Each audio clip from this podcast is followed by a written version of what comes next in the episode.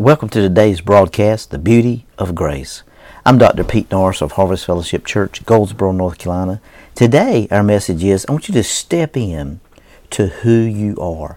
You know, so many times we are told things in our lives. We're told who we're not. We're told how bad we are. Maybe by um, parents that just didn't understand that words were very powerful, and things are said into our lives, and, and we're tore down in our lives, and we become very defensive. We become very forceful. We become very angry. These kind of things portray a lifestyle of growing up, hearing negative comments, negative things. I'm never going to amount to anything. All those things become a driving force that what stops us from being who we really are, because God planned us, because you're a special, one-of-a-kind word out of the mouth of God before you ever had a body. You existed in and with Him before the appearing of the worlds, but now you have been manifest in time and in a body. He has prepared a very unique and precious body in which to show His love in this time-space world. So we have a real design purpose. I want to show you who you really are, and step in to begin to believing that. Speak that over your life. Confess that over your life. Say that over your life on a daily basis. Let's look at Ephesians chapter one, verse three and four. Blessed be the God and Father of our Lord Jesus Christ, who has blessed us with every spiritual blessing in heavenly places in Christ. Now, some people want to think that's just talking about spiritual blessings, but it's not. It's talking about every blessing that's going on. You're seated in heavenly places, and you're being just like Jesus, because he goes on to say in verse four, just as he chose us in him before the foundation of the world, that we should be holy and without blame before him in love. So we see here that he chose us before the foundation of the world. We ch- he chose us in him before the foundation of the world. So before everything was created, anything was made, heaven or earth, he had already chosen you. He had already ordained you. He had already designed you and predestined you to be in him. That's the wonderful thing. And he also destined you and designed you that you'd be holy and without blame before him, and that you would be in love. Now, as we look at Ephesians chapter one, verse four in the Amplified, it's really going to open it up and let us see some things,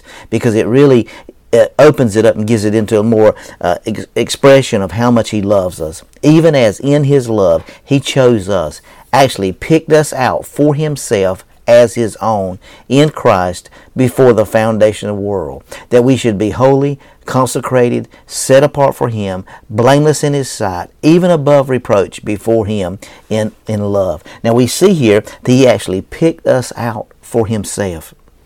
Now, what a miraculous thing that is, to know that he picked you out for himself before the foundation of the world. So he's looking at you. He knows you. He chose you out of the world. And that's a powerful thing, because Father God knew you before you existed and created you for extraordinary time in history. Now that is a wonderful thing when we begin to think about it, because you and I were have been chosen for greatness in him. The word in in Ephesians four and one is a primary preposition. En denotes a fixed position in place, time, or state. Also, in expresses a relationship of rest.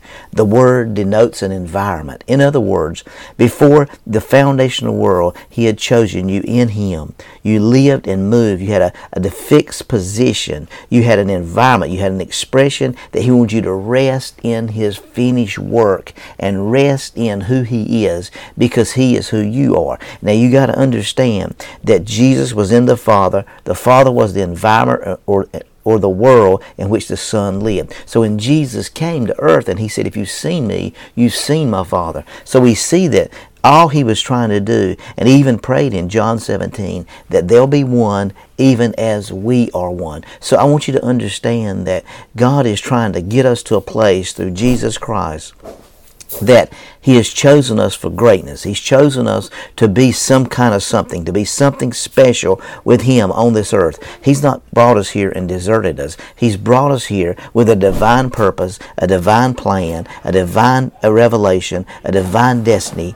And that's the place he's trying to take you and me, that we'll operate in that place and understand that place that He's trying to take us to. That's the wonderful thing about God's grace. That's the wonderful thing about His love and His mercy. That's the wonderful thing about what He's trying to do in our lives to get us to the point and get us to the place that we're the divine plan of God, we're the purpose of God, we're the revelation of God, we're the fullness of God, and we're God in sight on earth. See, that's the wonderful thing. To see you've been told all these things. You've been told how bad you were. You've been told how ugly you were. You've been told that you were fat. You've been told all these things, and you've believed those things. And it's took your joy. It's took your peace. It's, ju- it's took your happiness. And, it's, and so when you read the Bible and you see what He says about you, there's a conflict of interest because you don't really believe that's who you are. You don't really believe that's what you're about. But I want to tell you, this is this is the great thing about the beauty of grace, that you and I are exactly what He says we are. So we need to start reading the Bible, not to find out what's wrong with us, but start reading the Bible that we can find out who we are in Christ Jesus, because we live and we move and we have our being in Him. That's the wonderful thing about God's marvelous grace. So just continue to read and find out who you are, because you're stepping into who you are. This is your time. This is the beauty of grace.